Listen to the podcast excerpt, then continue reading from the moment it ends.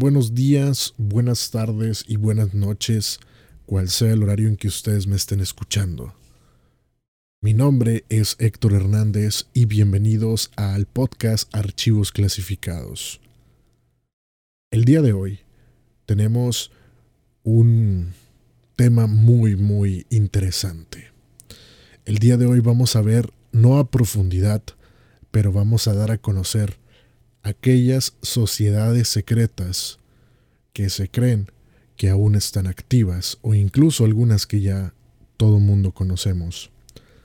El día de hoy no vamos a hablar al 100% de lo que se dedican, solamente vamos a mencionar aquellas que ya se tiene conocimiento y un resumen en general, ya que son varias y pues nada que me da un placer que todos ustedes nos estén escuchando. Déjenos saber en nuestro canal de YouTube desde dónde se conectan para escucharnos. Ya saben que este podcast sale todos los viernes a las 10 de la noche a través de la plataforma de Spotify y en YouTube se estrena los domingos a las 10 de la noche. Sin más ni más, quiero darles la bienvenida al documento número 43, el cual hemos titulado sociedades secretas.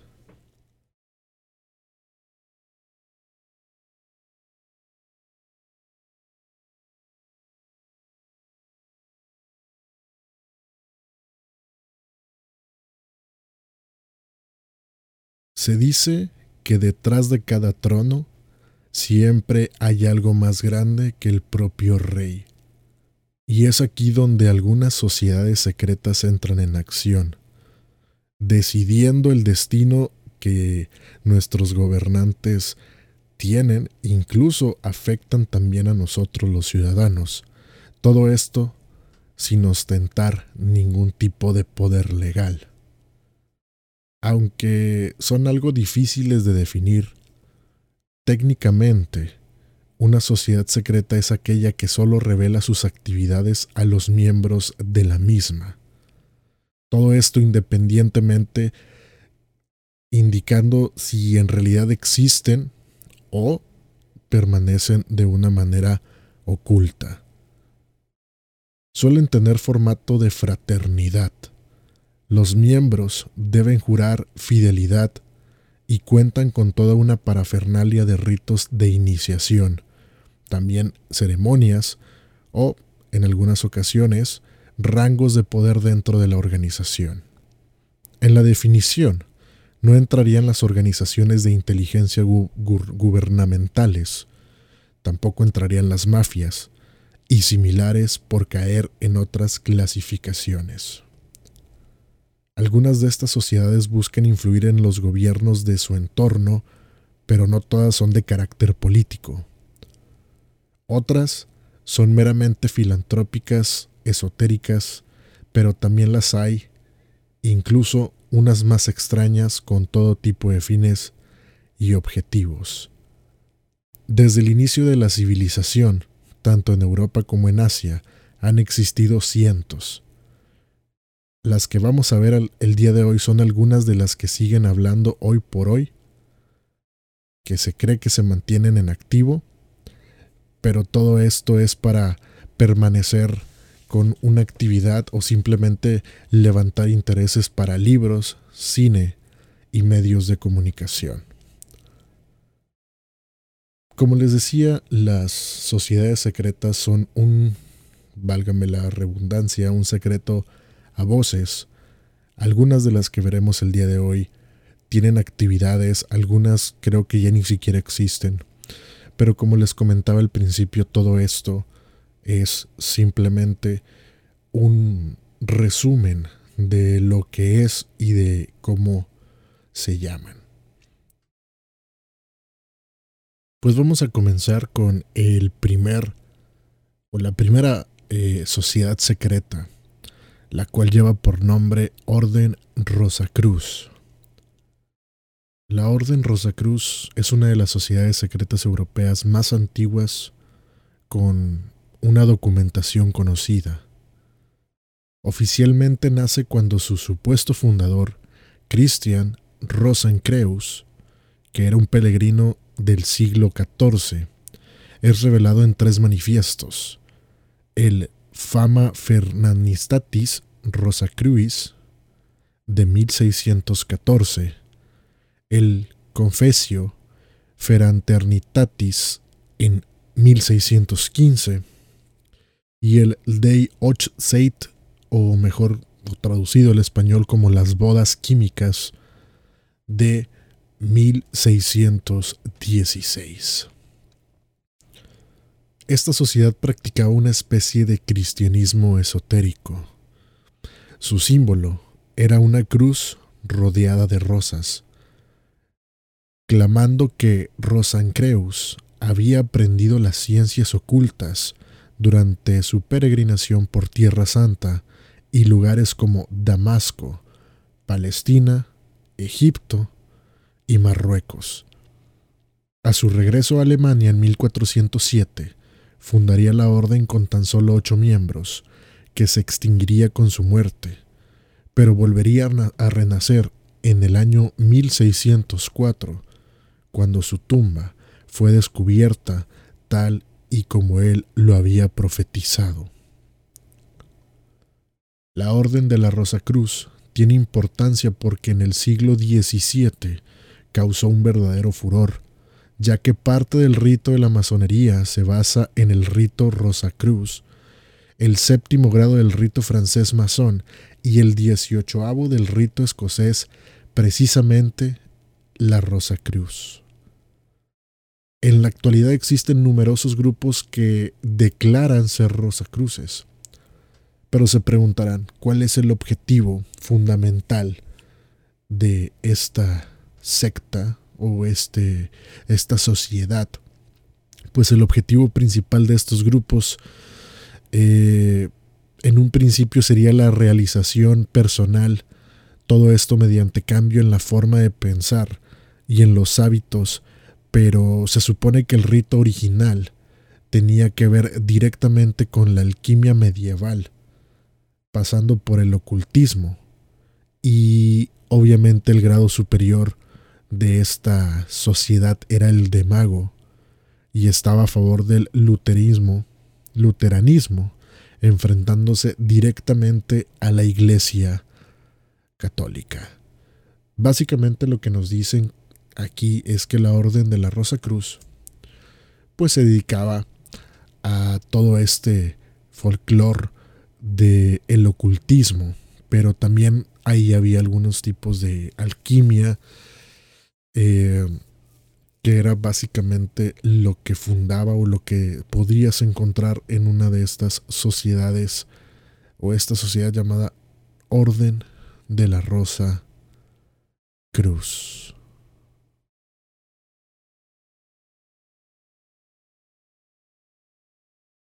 De ahí pasamos directamente a una sociedad ya conocida por muchos y otra no tanto. Les recuerdo que esto solamente estamos viéndolo por encima. Si más adelante ustedes quieren que hagamos un programa o un podcast especial de cada uno de ellos, pues este sería básicamente el parteaguas para empezar a programar los próximos podcasts de las sociedades secretas. Por lo pronto, si ustedes también quieren eh, que se grabe ese podcast, pues déjenmelo saber en los comentarios para empezar las investigaciones pertinentes. Después de la Rosa Cruz, nos vamos directamente con los masones. Indudablemente, la sociedad secreta más conocida. Su existencia es pública y aunque hoy en día es en un principio una organización de carácter filantrópico, tiene sus orígenes en, antiguos gremios franceses de la construcción medievales que levantaban castillos e iglesias. Como normalmente debían permanecer alojados a pie de obra durante largos periodos de tiempo, los albañiles desarrollaron un sistema de normas para organizar la convivencia la cual sin ellas hubieran sido harto complicado o muy complicado. Por este motivo, Gran parte de su simbología y parafernalia se basa en herramientas empleadas en la edificación. Sus miembros se organizan en logias y oficialmente nace en 1717, cuando se reúnen cuatro de estas logias para formar, para formar la Gran Logia Masónica. La masonería cuenta con numerosas ceremonias para el tipo de actividad o reunión que se celebre. Por ejemplo, cuando se acepta un nuevo miembro, se realiza una ceremonia de iniciación. Para reconocerse fuera de las, de las logias, los masones usan saludos, señas y formas de dar la mano muy peculiares, por lo que en cierto modo se pueden llegar a reconocer. El rito más antiguo del que se conserva documentación escrita es el rito escocés de 1696. En algunos lugares como Inglaterra o Estados Unidos, los templos masónicos son edificios conocidos y públicos en los que cualquiera puede entrar al menos hasta el vestíbulo, si tú no eres miembro. En otros países, los lugares de reunión tradicionalmente han permanecido ocultos, como la presencia de la masonería ha sido más o menos conocida, pero su actividad nunca ha quedado clara. Todo esto para los ajenos a esta sociedad, pues jamás sabremos qué es lo que se practica. Siempre se ha levantado recelo, llegando a ser perseguida en ocasiones, pero existen ciertas ramificaciones de la masonería que son extremadamente extensas, y entre sus miembros ilustres se encuentra mucha gente importante. Uno de ellos se cree que fue George Washington, también tenemos a Louis Mayer, Mark Twain, Napoleón Bonaparte, Nietzsche y entre otros más. Walt Disney incluso también se cree que perteneció a los masones.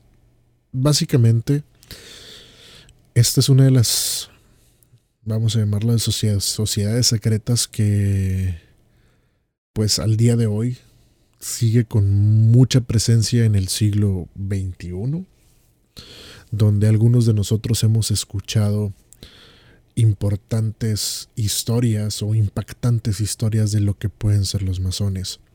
A una, una experiencia personal eh, donde grabamos el podcast es básicamente mi casa y frente a mi casa vivía un señor que estaba directamente en los masones y siempre tenía eh, algún tipo de fiestas donde, como lo menciona, con señas o con ciertos saludos, muy extraños por cierto, al llegar él lo recibía en su puerta, lo saludaba de tal manera que no recuerdo, pero sí me acuerdo que era algo extraño.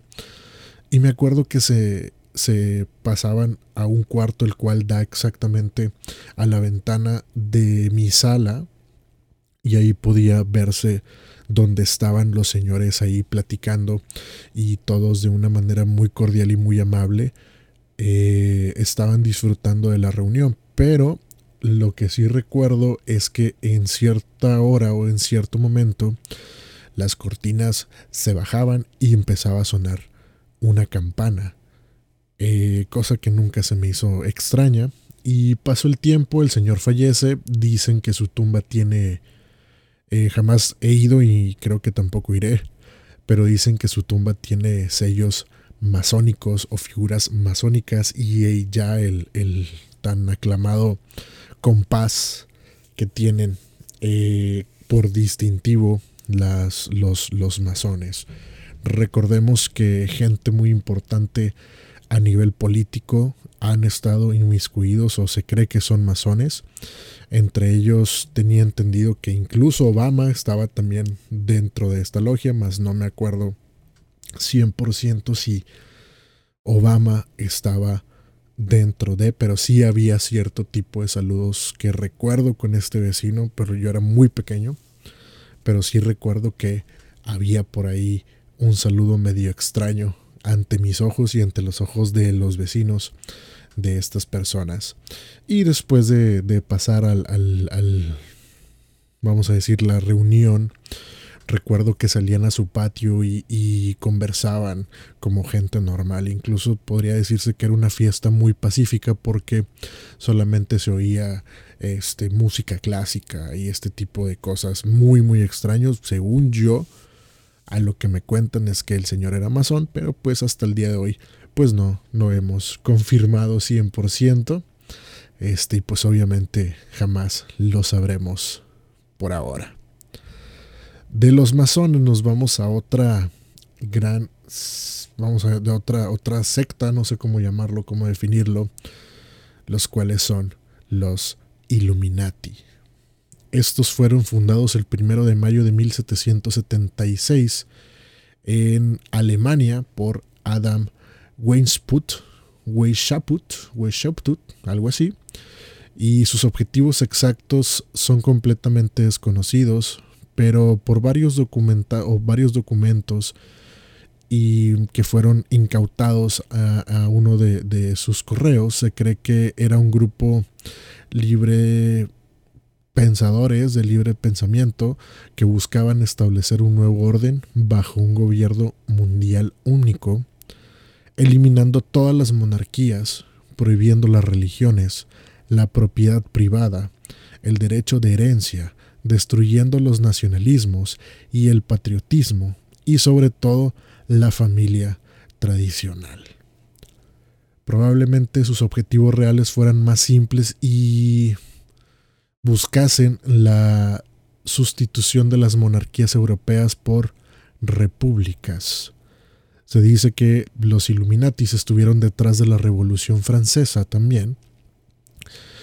Eh, aquí me, llama mucho la atención esto que se llama eh, que querían eliminar monarquías, prohibir religiones, eh, que no tuvieras un derecho a una herencia, propiedades privadas y pues obviamente destruyendo el nacionalismo, el patriotismo y la familia tradicional. Hoy en día sabemos que no nada más los Illuminati piensan de esta manera, sino que también ciertas religiones tienen ese tipo de pensamientos. No quiero ofender a nadie, pero he conocido a lo largo de mi vida varias religiones y en algunas tienen ese pensamiento donde me enfoco más en lo de derecho de, propiedad privada y eliminando en este caso no el nacionalismo, pero sí creencias, el patriotismo y la familia tradicional.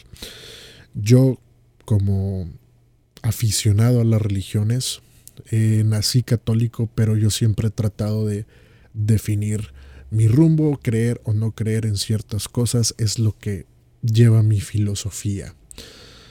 Pero, pues como les dije, eh, este tipo de, de, cosas me llaman la atención porque vienen personas eliminando todo tipo de creencias y decirte que te deshagas de un bien material para dárselo a ellos, pues obviamente lo vemos en algunas religiones de la actualidad. Pero también como aquí lo dice, sus objetivos eran un poco más simples y pues nada más buscarían como que tratar de quitar la monarquía y empezar a implementar algo más presidencial, por así llamarlo, o como lo llamamos hoy en día, como por ejemplo México, en algún momento tuvo su monarquía, pero el día de hoy sabemos que se rige bajo un presidente, el cual dirige toda una república y es más o menos la filosofía que nos dan a entender en esta parte del el texto de investigación mínimo que hicimos, pero al final de cuentas queremos ampliarlo un poco más. Eh, también nos menciona que los Illuminati fue un grupo que tuvo mucho éxito en sus orígenes, logrando captar a numerosos adeptos, incluyendo miembros de la nobleza y famosos intelectuales, pero como si su intencionalidad era de carácter política.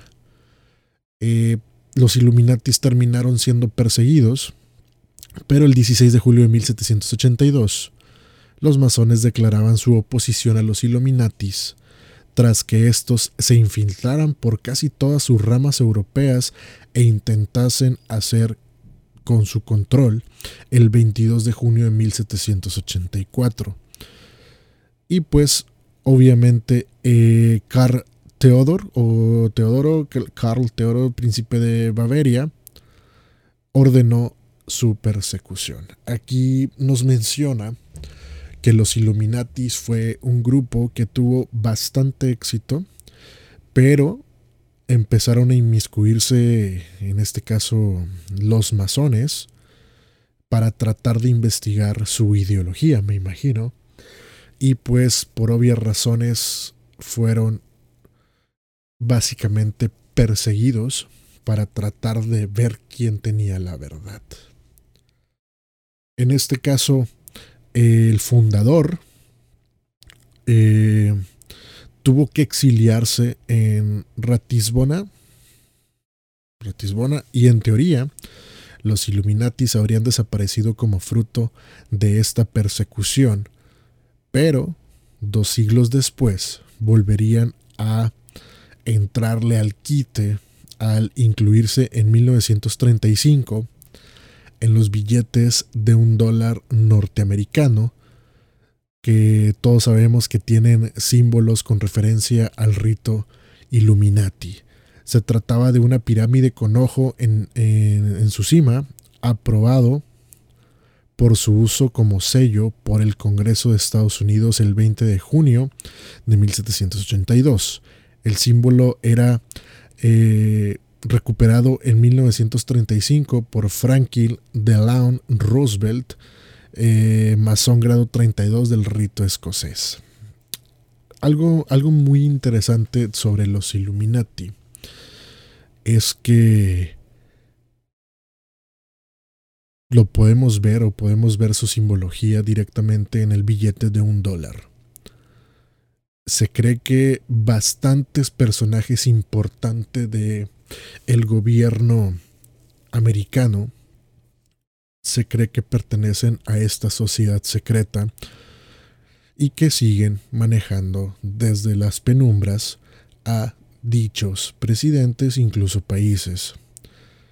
Según esta teoría, los Illuminati se habrían extendido por todo Estados Unidos y estarían detrás de organizaciones como Skull and Bones o el club Bilderberg, no. Aunque las últimas no tienen ideologías de corte comunista, sí que parecen perseguir la constitución de un gobierno único mundial. Que es lo que les comentaba, se cree que ciertos personajes políticos han pertenecido a los Illuminati, también a los masones, etc. Otras sociedades como el Ordo Templi, Orientis o los Illuminatis de tan, Tanteros han recogido la simbología del rito, pero no son los ideales. En la biblioteca del Museo Británico se conservan varias cartas escritas entre 1870 y 1871 entre un militar confederado estadounidense, Albert Pike, masón y miembro del Ku Klux Klan, y de Gispi, o sí, Gispi Mazzini, un masón y carbonario, supuestamente al frente de las operaciones de los Illuminatis desde 1834. En ellas se describen a la perfección la motivación de las dos guerras mundiales, accedidas a, a perdón, a, sí, este, recordadas hasta la fecha y un tercer conflicto global por venir. Aquí comenta algo muy importante. Si nos ponemos a investigar, que obviamente el libro que se encuentra en el Museo Británico con estas cartas, pues nos indican que él tiene la razón o sabe por qué se generaron las primeras dos guerras mundiales, pero también se cree que Viene una tercera, la cual aún no está escrita y no se sabe cómo va a ser, pero existe una tercera guerra mundial que próximamente podría venir, ya que el objetivo de la Primera Guerra Mundial habría sido la destrucción de Rusia y establecimiento de un gobierno comunista que derrocaría a los gobiernos adyacentes. Eh, la Segunda Guerra Mundial tendría por objetivo la constitución, ¿sí? la constitución de Israel como país soberano en Palestina Y la Tercera Guerra Mundial buscaría el enfrentamiento entre eh, sionoístas y musulmanes para que, para que se destruyesen entre sí. Claro que estas cartas aparecieron después de la Segunda Guerra Mundial y según ella la Tercera Guerra Mundial termina con el, con el con la venida del anticristo, por así definirlo. Eh, creo que los Illuminati es una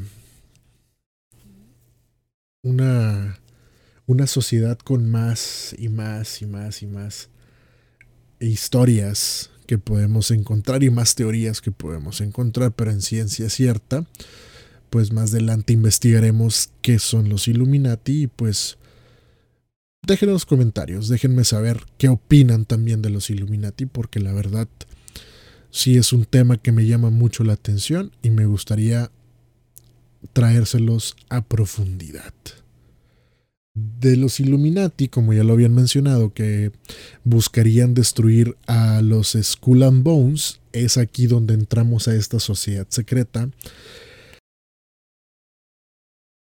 Los Skull and Bones tan solo es la organización secreta universitaria estadounidense más conocida porque hay catalogada más de 100. Eh, todas estas están distribuidas por casi todas las universidades del país, ya que este es un fenómeno, muy generalizado. Eh, esta fue fundada en la Universidad de Yale en 1832. También es una de las más antiguas eh, y solo está abierta a una élite muy selecta. Eh, para ingresar siguen un rito similar al masónico y celebran reuniones todos los jueves y domingos en un edificio llamado La Tumba. Desde los años 70, sus miembros pasaron, de ser, pasaron a ser del dominio público, pero no sus ceremonias. Uno de sus objetivos era crear relaciones duraderas más allá de la universidad entre sus miembros, por lo que se, por lo que se disponía de una isla privada llamada Der, Island, ya que ahora se encuentra en ruinas, con numerosas instalaciones como canchas de tenis, una zona verde o un área verde que estas estaban rodeadas de árboles que mantenían siempre la intimidad de lo que sucedía en su interior. El logo de la sociedad es una calavera con dos tibas cruzadas sobre el número 322. Todo esto hace referencia al año de fundación 32, y al, y al segundo que es Student Corps de la Universidad Alemana, de una universidad alemana desconocida que sería el lugar de procedencia de esta fraternidad. Los German Student Corps o traducido al español sería como los, alemanes que estudian el cuerpo Y pues básicamente las fraternidades alemanas fueron quienes se cree que iniciaron con los Skulls and Bones. Pero Skull and Bones empieza a ganar repercusión mundial después de que dos de sus miembros, muy conocidos, George Bush padre y George Bush Jr., alcanzaron la presidencia estadounidense y John Kerry fuera candidato, ya que estas personas se creen que estaban inmiscuidas en la sociedad secreta Skull and Bones, pero también, como les comentaba, en el gobierno de Obama, había un consejero que era de los consejeros de economía el cual se llamaba Austin Goolsby. Y pues se dice que él también fue miembro de esta sociedad secreta. Como cada promoción, o se cree que es tan selecto que solamente 15 personas que pertenecen a familias influyentes pueden ser admitidas, no, no, no nada más pueden ser políticos, sino también hay jueces, empresarios y todo tipo de personajes relevantes en esta sociedad secreta llamada Skull Bones, la cual pues obviamente sabemos que eh, están muy inmiscuidos los, las sociedades secretas en los gobiernos a nivel mundial. De Skull and, and Bones nos pasamos al Club Bilderberg. Este es un club un poco reciente, por así llamarlo, pero fue fundado, eh, bueno, mejor dicho, nace en el siglo XX eh, y esa iniciativa de Joseph Ringen, un consejero político de origen polaco, pretendiendo paliar una corriente de antiamericanismo seguida en Europa en los años 50. La idea era reunir a personas influyentes de ambos lados del Atlántico y fomentar su relación. La iniciativa fue apoyada por el príncipe Bernhard de Holanda, el primer ministro belga Paul van Zelland y eh, el director de un, eh, eh, el director de Unilever, Paul Rijeksen, y también tenemos el director de la CIA y el propio Eisenhower. Las conferencias se celebraban por primera vez en 1954 en el Hotel Bilbrecht, cerca de Arnhem, y asistieron 50 invitados de 11 países europeos junto a 11 americanos. Todo esto tuvo mucho éxito por lo que pasaron a celebrarse de una forma anual.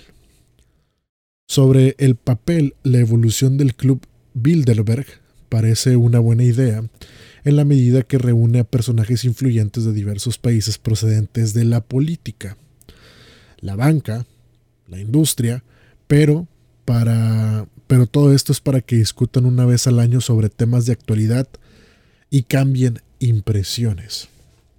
Ahora bien, las conferencias se dividen en una charla pública en la que ah, pueden hablar políticos invitados, pero después el resto de convidados o invitados se reúnen a puerta cerrada y sus conversaciones son un poco más secretas, por lo que han sugerido o han surgido todo tipo de teorías conspiranoicas a su alrededor. Una de las teorías, una de ellas eh, fomentada por la, por la presencia de David Rockefeller todos los años, eh, era patriarca de la famosa familia, banquero, eh, encargado de elaborar la lista de invitados. Es que el, el club Bilderberg, Bilderberg sería la punta del iceberg de una conspiración a nivel mundial que tendría como fin último la consecución de un gobierno único global y la implementación de un chip de identificación bajo la piel de todos los ciudadanos bajo este orden. Aquí me suena mucho a lo que estamos viviendo actualmente.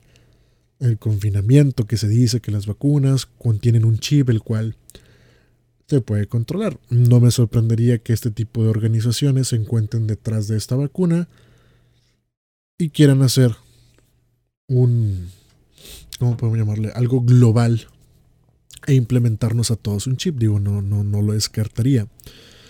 Pero ¿qué tendría el chip? El chip contendría toda la información sobre el individuo, documentos de identidad, pasaporte, actuaría a modo de tarjeta de crédito por lo que el dinero físico y otras tarjetas desaparecerían. El historial médico sería algo que también se encuentra ahí, que sería algo muy importante. Antecedentes penales, de forma que un ciudadano sin chip tendría su campo de acción muy limitado y no podría comprar nada, no podría viajar, no tendría historial médico. Desactivando su chip sería borrado literalmente del mapa. Esta idea ha sido incluso comparada con las profecías que se, que se narran en el Apocalipsis de San Juan 13, 16 y 18 en los versículos, donde se relata como una bestia hacía que a todos, pequeños y grandes, ricos y pobres, libros y esclavos, se les pusiera una marca en la mano derecha o en la frente y que ningún y que ninguno pudiese comprar ni vender sin sin que él tuviera la marca o el nombre de la bestia o el número de su nombre. Aquí hay una sabiduría muy, muy extensa. Ya estamos hablando de cosas bíblicas. Eh, todo el mundo dice que el número de la bestia es el 666. Pero ahora imagínense que con este chip pudiera, pudiéramos hacer todo esto actualmente. Eh, nuestro celular funcionaría como tal. Porque tenemos GPS, controlamos nuestras finanzas a través de dispositivos móviles, tiene toda nuestra información, correos, que a veces los correos los utilizamos para bancos, para que nos lleguen estados de cuenta, para que nos lleguen facturas de los servicios que tenemos contratado. Y ahora básicamente el celular nos podría decir que esto podría ser un chip, más no estoy asegurando que sí sea, pero pudiese ser algo así. Parece rebuscado, pero de hecho la tecnología existe y se usa actualmente en animales. Recordemos que si pones un perro a veces trae chip y puedes identificar dónde está. Como les comentaba, eh, en el perro se le coloca el chip de identificación y al final de cuentas también pueden ser implementados en los seres humanos. Y recordemos que en algunas familias pueden tener acceso para ponerse ese chip y conozco personas que vienen de familias un tanto no pesadas, pero un poco vamos a llamarle políticamente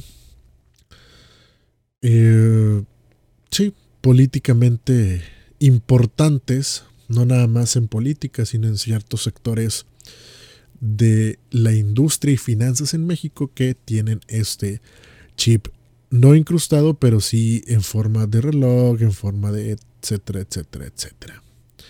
Es por eso que digo, ¿existe? Sí, sí existe. Pero no nada más están estas sociedades, también existen sociedades secretas en Asia. Tradicionalmente, tanto China como Japón han sido un hervidero de sociedades secretas permaneciendo muchos aspectos de su vida e instituciones en el más absoluto de los anonimatos. Por ejemplo, las casas geisha japonesas funcionaban a nivel interno como una, como una sociedad secreta. Bien conocida también está la mafia llamada Yakuza o la Triada China, junto a otras con menos renombre en Occidente que no suelen ubicar eh, con tiento en la categoría de mafia o fraternidad, como por ejemplo los Tiandihui, Tiandihui, algo así, son eh, sus herederos los Hongmen, los Helaui, los King Bank, los Green Bank o la Sociedad del Loto Blanco. No obstante, lo más sorprendente es cuando por algún motivo sale a la luz alguna de estas sociedades y resulta que sigue en activo hasta el día de hoy. Benjamin Fulford, un periodista especializado en mafias orientales, tiene entrada en la Wikipedia y afirmaba haber sido contactado por la Sociedad Verde y Roja un organismo o una organización secreta china con origen en Japón en 1644 y supuestamente desaparecida en 1949, mientras luchaba contra el régimen comunista. Esto es lo que, según nos comenta Fulford, en la actualidad eh, se cree que cuenta con 6 mil millones de adeptos y estaría trabajando para contrarrestar la actividad de los, de los Illuminati en Asia eh, y cuyo objetivo sería reducir la población oriental. Eh, obviamente, pues sabemos que en Asia es mucha la población que aquí en México nos, nos triplica por millones.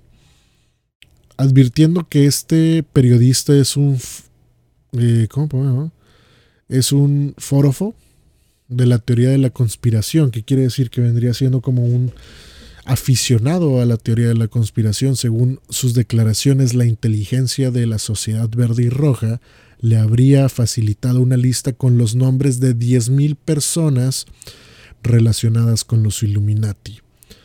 Confirmando su conexión con el club de Bilberg, Skull and Bones y el Council on Foreign Relations CFR o CFR, una organización estadounidense no partidista y especialista en relaciones exteriores asociada con David o David Rockefeller. De ser cierto el relato de Fulford, los Illuminati necesariamente deberían haber mutado a otra sociedad secreta con una ideología, eh, con una nueva ideología, hoy llamada neocon o neoconservadores o conservadoras, ya que en origen eran comunistas y China es roja, por lo que no tendría sentido que estuvieran luchando contra un régimen del mismo color, que quiere decir que pues obviamente pues si estas personas serían comunistas pues no tendrían que luchar entre sí. O tal vez sí para llamarle poder. Recuerden que todas estas sociedades se rigen por poder. También existe otra la cual se llama think tanks. Eh, los think tanks o tanques de ideas son organizaciones privadas no gubernamentales que se dedican a ofrecer asesoramiento sobre política, comercio e intereses militares. En principio no son sociedades secretas, pero dado el poder que pueden llegar a alcanzar, causa recelo quien haya detrás de ellas. ¿Cuál es su papel de, de este afecto? Y pues saber cuáles son sus objetivos reales. Obviamente al querer el poder pues llama la atención entre más personas. Como lo habíamos mencionado antes, eh, recordemos que hablamos de Council on the Free Relations, o antes mencionado sería un think tank. Think tank, no think tank. Think tank. Considerado como una de las organizaciones privadas más poderosas del mundo por su influencia en las políticas exteriores de Estados Unidos. Publica la revista bimensual Forging Affairs o Forging Affairs mantiene una web donde ofrece todos su cúmulo de ideas. Los think tanks no solo han proliferado en Estados Unidos, sino que han encontrado o se han encontrado en otros países como España, su hábitat natural, las famosas FAES del expresidente José María Anzanar, sería, o se cree que es un think tank, a la, también se cree que a la española asociado a un partido político. La Fundación Alternativa sería otro think tank vinculado a partidos de izquierda. El think tank español más antiguo data desde 1300, perdón, 1973.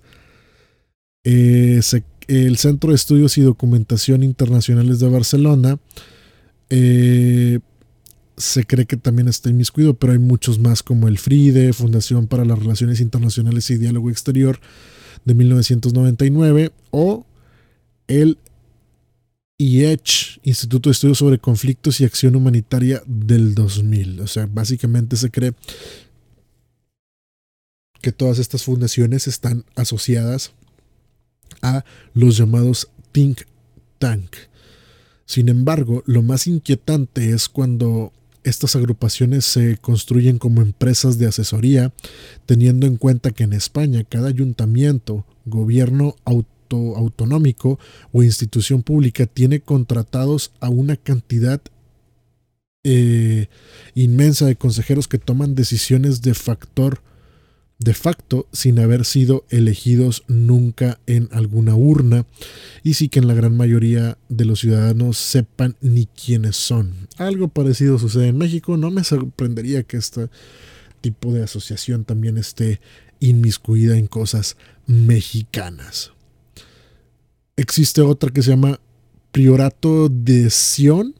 El Priorato de Sion, Priorato de Sion, es probablemente la sociedad secreta falsa más famosa gracias al celebérrimo libro de Dan Brown, El Código da Vinci. A pesar de ser un bestseller, en lo que el priorato se refiere, la novela se basa hasta el límite del plagio de otro libro, La sangre sagrada y el santo grial, escrito por Michael Bain, Richard Legend y Henry Lincoln en 1982. Estos tres autores condujeron una investigación sobre el priorato que les llevó a dar por auténtica una colección de documentos históricos archivadas en la Biblioteca Nacional Francesa bajo el título no sé hablar muy bien francés, pero dice Dossieris secretos de Henry Lovineu. Lo que no sabían es que estos escritos habían sido falsificados por Pierre Plantard y su colaborador Philip de Cheresi, sí, tras montar casi 30 años antes una extraña trama por la cual Plantard se autoproclamaba heredero del trono de Francia, basándose en hechos históricos inventados con pruebas documentadas completamente falsas. Se cree que la historia creada por Plantard es la misma que se relata en el Código da Vinci, y Plantar declaraba ser perteneciente a un largo linaje iniciado por María Magdalena tras haber dado a luz a un hijo de Jesucristo y conseguir refugiarse en Francia cuando éste fue crucificado. El verdadero santo grial sería por tanto la sangre real que portaban sus descendientes y para protegerlo habría sido fundado el priorato de Sion en Jerusalén. En el año de, en el año de 1099, durante la primera cruzada, como brazo eh, financiero de los caballeros templarios, precisamente los templarios, la herejía y el priorato habrían sido perseguidos por la Iglesia Católica para evitar que se revelaran sus secretos. Plantar llegó a realizar un registro legal de priorato como sociedad en 1956 y para que tuviera más credibilidad, destapaba una supuesta lista de intelectuales que habrían estado al frente de la organización ejerciendo de grandes maestros en la que aparecían nombres como Isaac Newton, Leonardo da Vinci, Víctor Hugo o Jean Cocteau si llegamos a pensar que en realidad existe el priorato y y que se, esta se encargara de destapar su secreto, se supone que causarían suficiente daño en la línea de flotación de la Iglesia Católica como para destruirla o cambiarla a tal y como la conocemos.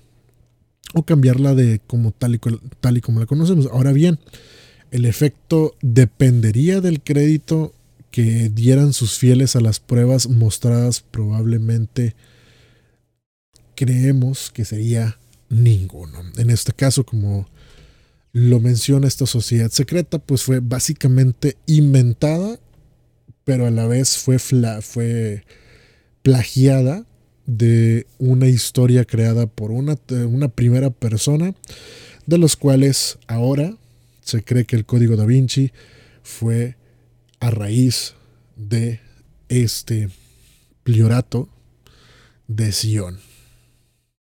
Interesante, la verdad. Desconocí esta historia, pero pues ya más o menos estamos hablando de lo que es el, el mundo de las sociedades secretas, que podemos pasar desde el gobierno mundial o tener el poder mundial a destruir religiones, que es lo que le habíamos comentado hace unos momentos. Pero también existe otra orden, la cual se llama eh, Orden Hermética del Alba Dorada, y fue fundada en Londres por William Robert Goodman, William Wynne Westcott y Samuel Liddell McGregor Matters, que son tres masones y Rosa Cruces. El Golden Dawn está considerado como la orden, eh, como la orden que así se en inglés es Hermetic, Hermetic Order of the Golden Dawn. Es considerada como la orden en la que se basan la mayoría de las sociedades ocultistas modernas, existiendo aún varias ramificaciones y numerosos templos alrededor del mundo. El Golden Dawn, eh, gran parte de la tradición esotérica occidental como el hermeticismo, la cábala, alquimia, la terurgia, teurgia, el gnocismo, gnosticismo cristiano o los ritos rosacruces. Básicamente es como que en lo que se basa esta, esta sociedad secreta. La, eh, básicamente consiste en invocar a los ángeles de, para tratar, o su creencia es de que se basa en conocimiento angelical. De hecho, el conocimiento que se supone transmite esta sociedad permite la comunicación con el verdadero yo, su genio superior o el ángel de la guarda.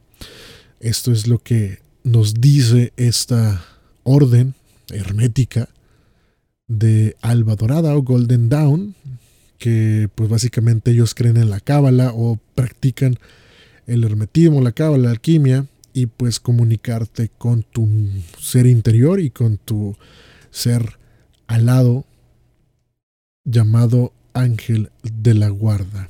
Los textos fundamentales del Golden Dawn están recogidos en 60 folios cifrados que contienen rituales de magia.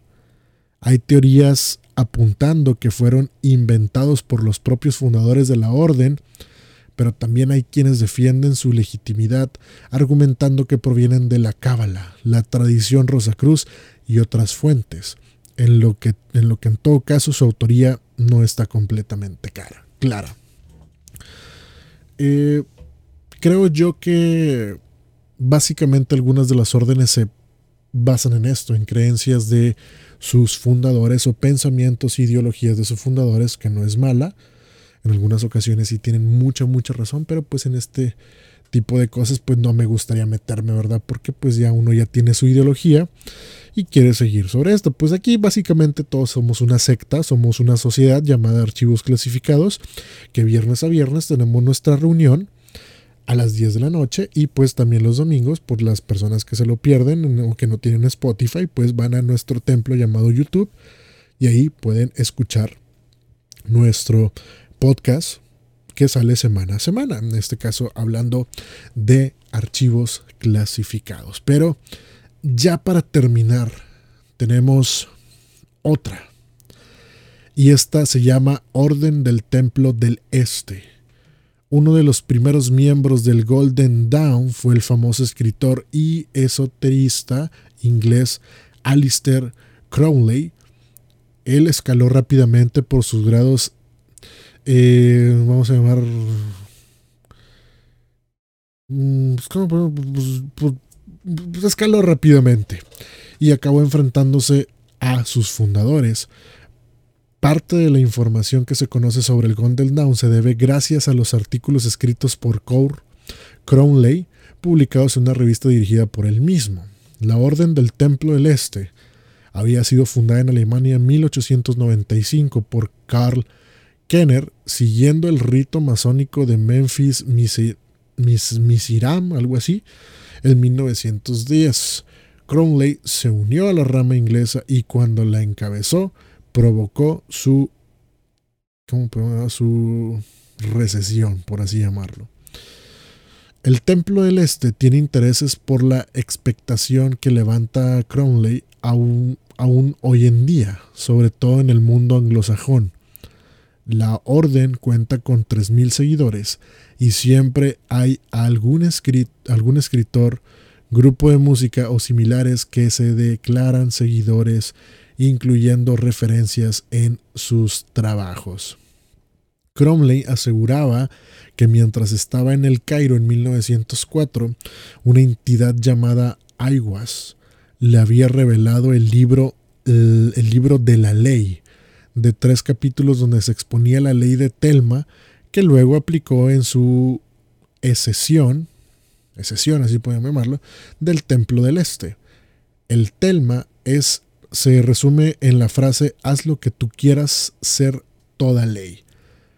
Otra frase eh, sería la de amor es la ley, amor bajo voluntad, como si fuera una especie de definición de movimiento hippie de los años 60, antes de que se produjera. Para más señas, Cromley experimentaba con drogas, eso quiere decir que probablemente todo esto lo sacó de esta bella droga llamada Aiwas. Las ceremonias del Templo del Este serían muy vistosas, similares a las que pinta el cine cuando pretenden retratar a una sociedad ocultista.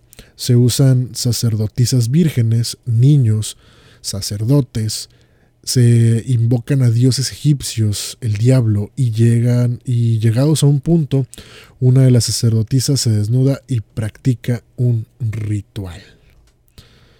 Pues básicamente esto es la orden del templo del este, y la verdad, pues sí, creo que es una de las más legal. Vamos a hablarlo de una manera eh, que es expuesta sobre, como lo comentan, que pues obviamente utilizan a niños, sacerdotes, y pues sabemos que niños sacerdotes pues tienen un turbio, turbio, turbio pasado que no queremos mencionar aquí, pero básicamente estas han sido las sociedades secretas que existen. Vamos a llamarlo las sociedades secretas que existen y algunas que son fake, pero el día de hoy espero que hayan podido eh, expandir un, un, poco más el conocimiento sobre los tipos de sociedades secretas más famosas que existen. Les recuerdo que solamente es un vistazo general de lo que pueden ser o lo que son las sociedades secretas, pero más adelante estaremos preparando algún tipo de investigación donde podamos entrar a profundidad a qué se dedican, cómo son los rituales, etc, etc, etc. Pero me gustaría que me lo dijeran con, primeramente, con que nos sigan en nuestras redes sociales.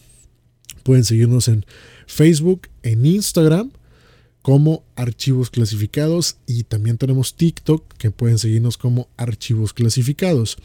Recuerden que este podcast está subiendo todos los viernes a partir de las 10 de la noche hora México en Spotify y en YouTube pueden vernos a las 10 de la noche el domingo, obviamente escucharnos igual y pues por ahí en YouTube solamente búsquenos como archivos clasificados. De antemano les agradezco a todos ustedes los que han estado escuchando este increíble podcast. Gracias a todos por llegar hasta el final.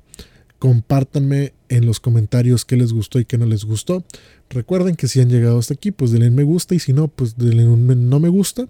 Pero recuerden que estamos tratando de cambiar el formato de un formato no tan serio, un poco un formato un poco más de gente de raza para ustedes y esperemos que les guste. Yo soy Héctor Hernández y que descansen, si es que pueden, y si lo logran, que descansen en paz.